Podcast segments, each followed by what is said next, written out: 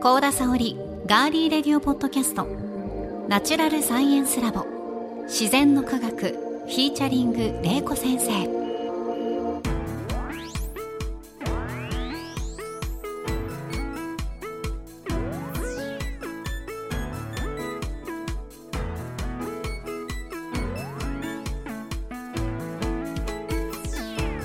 皆さんこんにちは。ガーリーレディオポッドキャストガリレディパーソナリティの香田沙織です。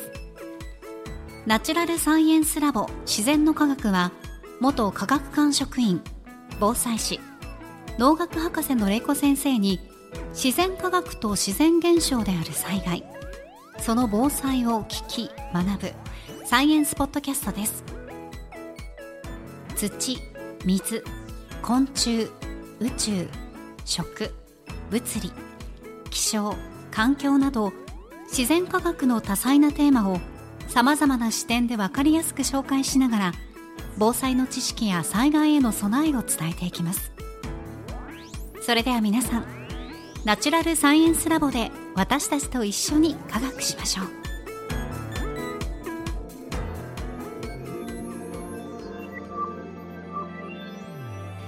まずはこのラボの先生をお呼びしましょう。玲子先生です。よろしくお願いします。はい、よろしくお願いします。先生、今日はちがつじゅういちにちは何の日かご存知ですか？んじゅういちにちですか？はちがつじゅういちにちです。何の日でしょう？わからない。山の日でございます。山の日か。そうなんですよ。あれじゃああでも金曜日お休みなんだ。そうなんです。祝日なんですが、今日は、はい、山の日というのは山に親しむ機会を得て山の恩恵に感謝する日とされています、うん、今月のテーマにある水に関連したものでは水源の森百選が林野庁のホームページで見ることができますので、ぜひね、あのリスナーの皆さんもよかったらチェックしていただきたいと思いますが、改めて玲子先生、今月自然の科学はちがつのマンスリーテーマをお願いします。はい、水です。はい、そうでございます、はい。水についてのお話、今週でにしゅうめということですが、今回はどんなお話でしょうか？えー、今回は、えー、水と私たちということで、どのぐらい私たちは水が必要なのかっていうお話をしていきたいと思います。お願いします。はい。じゃあですね、まずあの私たち。ね、生きていくために水は必要ですよね。毎日水飲んだりしてますよね。めちゃくちゃ飲みます、まあ、夏はね、はい、本当に水分取らないとね、熱中症になってしまいますので、えー、どのぐらい私たちの体の中に水があるかというと、実はあの大人でも体重の ろくじゅっパーセント から ななじゅっパーセント ぐらい実は水で結構ありますよね、うん、そうですね、できてます。実はね、子供の方がまあ子供をね、なんかプニプニしてすごくみずみずしい感じもするんで、ね、じゃあ子供の方が多くて、はい、例えば新生児だと はちじゅっパーセント は水です、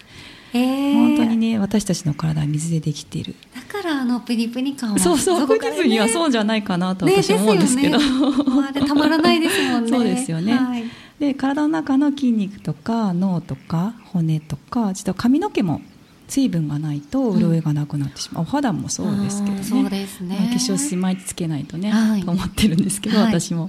乾燥してしまいます。乾燥しちゃうんでね、はい、なのでじゃあ私たちの体はどのぐらいの水が必要かというところなんですけれども、で私たちの体の中に水があるんですが、あの私たちの体の体温っていうのが、まあ、大体さんじゅうごどぐらいですよね。でさんじゅうごどぐらい の, なの体の中では水はあの本当に液体の状態であるということですよね。であの実はですね、あの水は、えー、と水素と酸素からなるという話したんですけども、はい、実はこの水素と酸素はあの極性というのがあって、で水素はプラスの電荷を持っていて、酸素はマイナスの電荷を持ってるんです、はい、でそういうふうに極性があると実はたくさんのイオンが溶け込むんですよ。ここにあの天然水があるんですけれども、まあ、こういうのを見てミネラルウォーターなんか見ていただくと分かるんですけど、えっと、ここにですねたくさんの、えっと、イオン、ここに書いてありますね、ナトリウムとかカルシウムとか、うん、カリウム、マグネシウムってね、これね入ってあるんですけどね。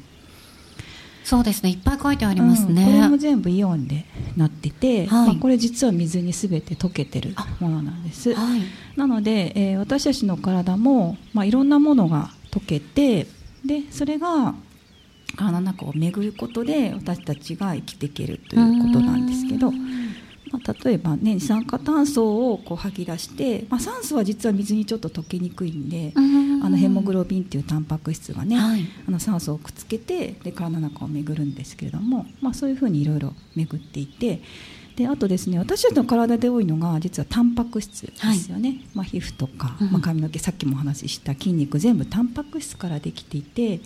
でタンパク質っていうのはこういうふうに、ね、アミノ酸が数珠状にこういうふうにくっついた構造をしてるんですね、はい、今ちょうど先生に見せてもらってますね、どういうふうになってるかの構造を、うん、そう、はい、そうですね、うん、で、えーと、これ実はこういうふうに構造になっていて、はい、であのタンパク質のアミノ酸がこういうふうにくっつくんですけれども、はい、でアミノ酸がこうたくさん数珠状にくっついていろんなタンパク質になります。でそのタンパク質があのいろいろ働くためには、まあ、こういう立体的な構造を取らなければいけないんですけども、あのその構造をするのに実は水がないとちょっとこういうふうな形が保てないんですよ。ちょっとクッションのような役目を水分子が果たしていて、なので、えー、私たちの体、まあ、こういうふうにあのタンパク質、あと酵素っていうのも、ね、あるんですけど、酵素のこう反応が進むと私の体はこううまく機能して生きていけるんですけども、まあ、そのためには実はこういうくちゃくちゃっとした立体的な構造を維持するために、まあ、水がないとダメだということなので、実は私たちの体は水がないともうこのふうに動いたりとか、まあ、生きていくことができないっていうことなんですね。はい、だからまあ水が私たちの体は必要、なぜ必要かというと、私たちの体を維持していくために必要なのが水だからということなんですね、はい、あと必要なものを運ぶ、血液中で運ぶために水が必要ということなんです。でじゃあ必要な水の量っていうのがどのくらいなのかということなんですけれども、はい、どのぐらいかって言われてもすぐわからないと思そうですねどのぐらい飲んでますお水いちにちですか、うん、いちにち水分どのぐらい取ってるかとか、えっと、いちにちなるべくいちリットル いってんごリットルぐらいは飲む量ってことですね、飲むように、はい、飲む量的には、はい、それぐらいは取るように意識はしてるんですけど、意識されてるってことですよね、はい、あ、わかりました、うん、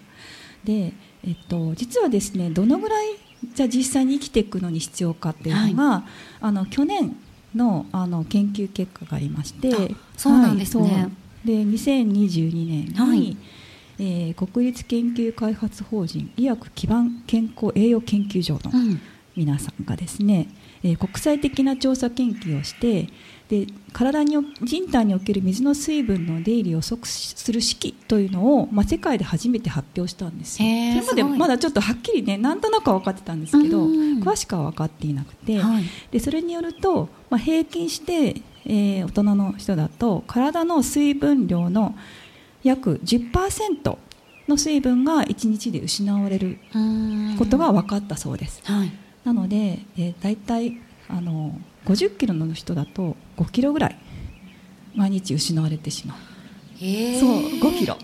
ごキロっていうのは、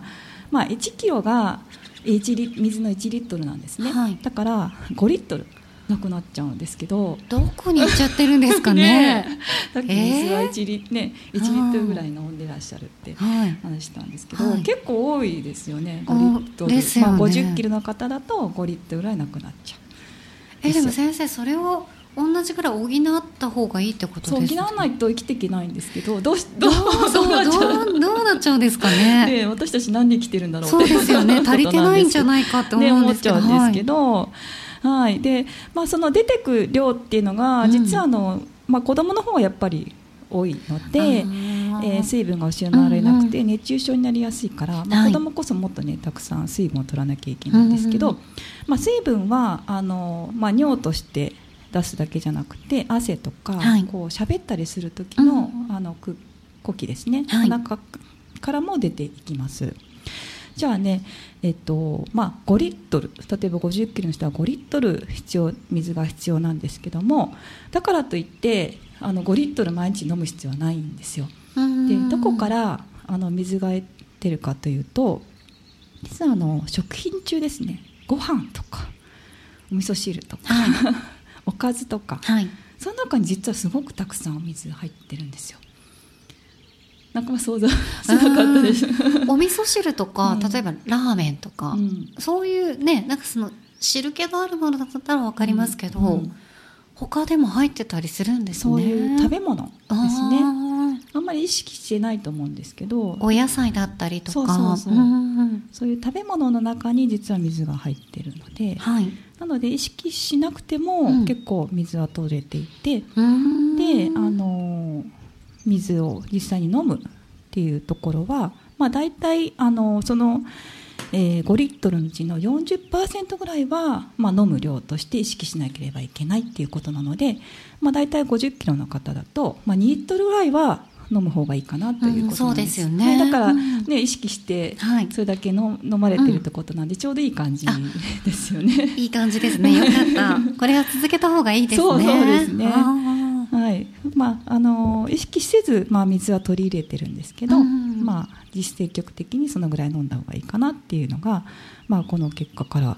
実は分かっています、はいはい、で実はあの食べ物を、まあ、取らなくても、まあ、最長で、あのー、実は人間っていうのは数週間生きられるんですけれども、まあ、水を飲まないと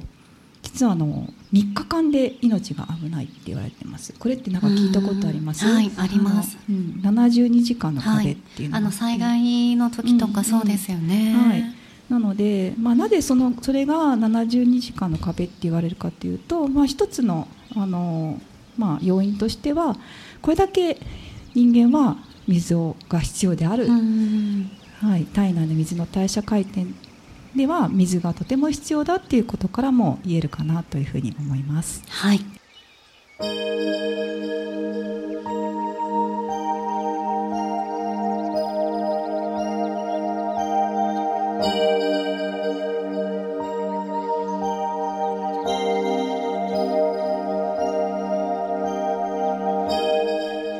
さあ、ということで今回はここまでです。皆さん次回もお楽しみにしていてください。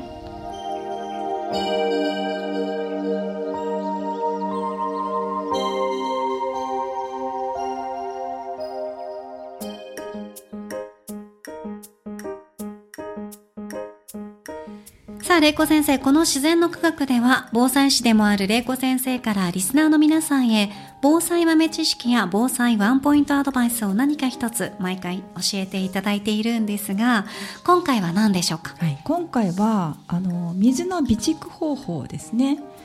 先ほどあの人間はですね、あの、まあ、だいたいごじゅっキロの大人はですね、水があのにリットルぐらい必要だという話をしたと思うんですけども、実はいちにちにそれだけ、ね、あの必要なんですね。で、あのそれを、まあ、どうやって準備するかということなんですけど、まあ、大体その例えば家族よにんだとあの結構な量になっていて、うん、そうですね、そうですよね、だから、うん、あのまあ、推奨されるのはあのなのかぶんぐらい準備してほしいんですけども、まあ、そう考えると、まあ、あのにリットル ×よん いっしゅうかんごじゅうろくリットルってすごい量、いや、かなりの量になりますもんね, ね、結構な量になっちゃって、まあ、なかなかそれは難しいかなと思うんですけど、なので、まあ、おすすめはみっかぶんぐらいはせめて準備してほしいなというふうに思います。みっかぶんだと、まあ、にじゅうよんリットルで、私はどうしてるかというと、まあ、うち家族よにんなんですけど、はい、あのにリットルのペットボトルがあって、それがろっぽんセットで売ってるんですね。で 箱, 箱であ、はいはいはい、それを、ね、にはこぐらい用意しておく、まあ、それが、まあ、みっかぶんぐらいになるので、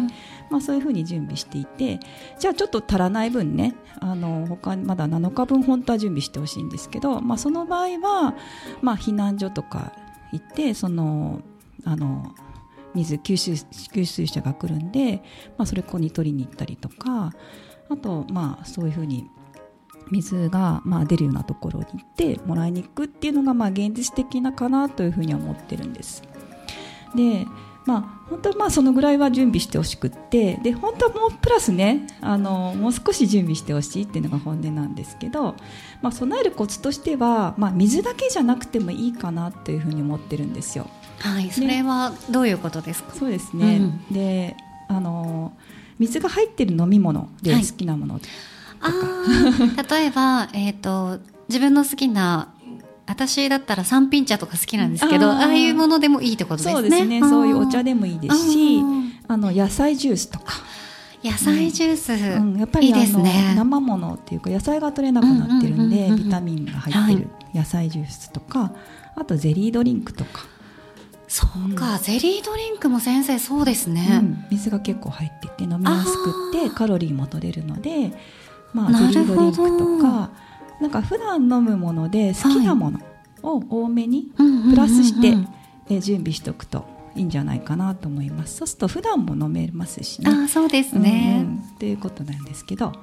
えー、だから好きな飲み物って言っても実はお酒は エヌジー そこはダメなんですね。そう、お酒すごい、もうめっちゃ私の目を見てお酒は エヌジー お酒はなんか今好きなものって思ってお酒って思った方もいらっしゃるんじゃないかなと思うんですけど一瞬よぎりましたけど絶対玲子先生は そ, いやいやそれじゃないって、はい、私にそれを望んでないと思って三品茶にしときました、はいね、お酒はダメで、なぜかというと、はい、お酒って利尿作用があるんですよね。ありますね。で、まあ、体の中でアルコールが分解されるときにあの実はすごく水が使われるので反対に水不足になっちゃうんですね。体の中がっていうことですね。そうそうそう、だから好きなものって言ってもお酒は準備するのはやめといてほしい、やめといた方がいいかなというふうに思います。はい、はい、まあ、お水だけではなくて本当に今先生が言われたように水の入っただからジュースだったり、うんうん、ゼリードリンクとかってなるとちょっとこう蓄える側も楽しみの選択肢が増えていいなっていうふうにも思いました。うちはもう子供がすごく飲むのでそういうゼリードリンクとか、ね、いいですよね、はい、普段から飲んでるものが一番あの災害時もねあほっとするんで、はいはい、そういうものを準備しておくといいと思います。はい、ありがとうございました。はい、ありがとうございます。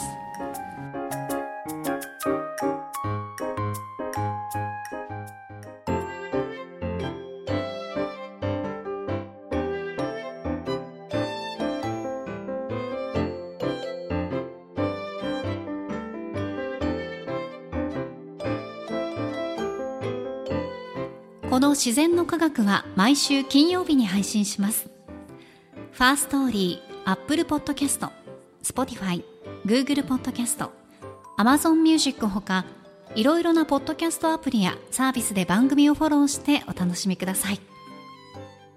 番組ツイッターのアカウントのフォローもお願いします。ご感想や玲子先生に聞いてみたいことは、お気軽にメッセージフォームやツイッターのメンション、コメント、引用リツイートなどでお寄せください。ハッシュタグはひらがなで自然の科学、自然の科学とガリレディ、ガリレディのふたつをセットでつけてくださると番組スタッフがチェックできますのでよろしくお願いします。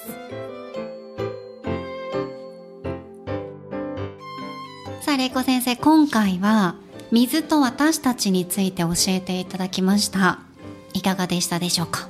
そうですね、今回は、まあ、私たちがどのぐらい水が必要かっていう話をしたんで、うん、はい、あの参考になるかなと思います、はい、なんかあの昨年のその研究結果の話が非常に興味深くて、うん、ごじゅっキロの人、まあ、で平均ごリットルの水が出てくっていうのは、うん、いや本当に結構大量な水が人の体はいちにちで出てくんだなっていうのが ね,、うん、そうですね、驚きましたね、うんうんうん、これも結構ごせんにんぐらいの方の水分量を測定して、はい、まあ、それで分かったことなんですけどね、うんうん、すごい水の代謝量が多くて実はあの寒いとことかの人の方が実はやや多くなるっていう結果もあってそうなんですか、うん、なんか逆のイメージですよね。そうですね、うん、汗としてね夏暑い時に出てくるんですけど、はい、やっぱりな私が、まあ、多分あのちょっとトイレに行きたくなるのは寒い日が多かったりするんで、うん、あまあおそらく寒い方地方に住んでる人のも、まあ、水の出入りが多いんじゃないかなと思うので。なるほど、はい、うん本当に目から鱗のいろんな勉強をさせていただきました先生、はい、次回もどうぞよろしくお願いいたします。はい、さあお送りしてきましたガリレディ自然の科学、ここまでのお相手は大場玲子と私香田沙織でした。では皆さん次回もどうぞお楽しみに。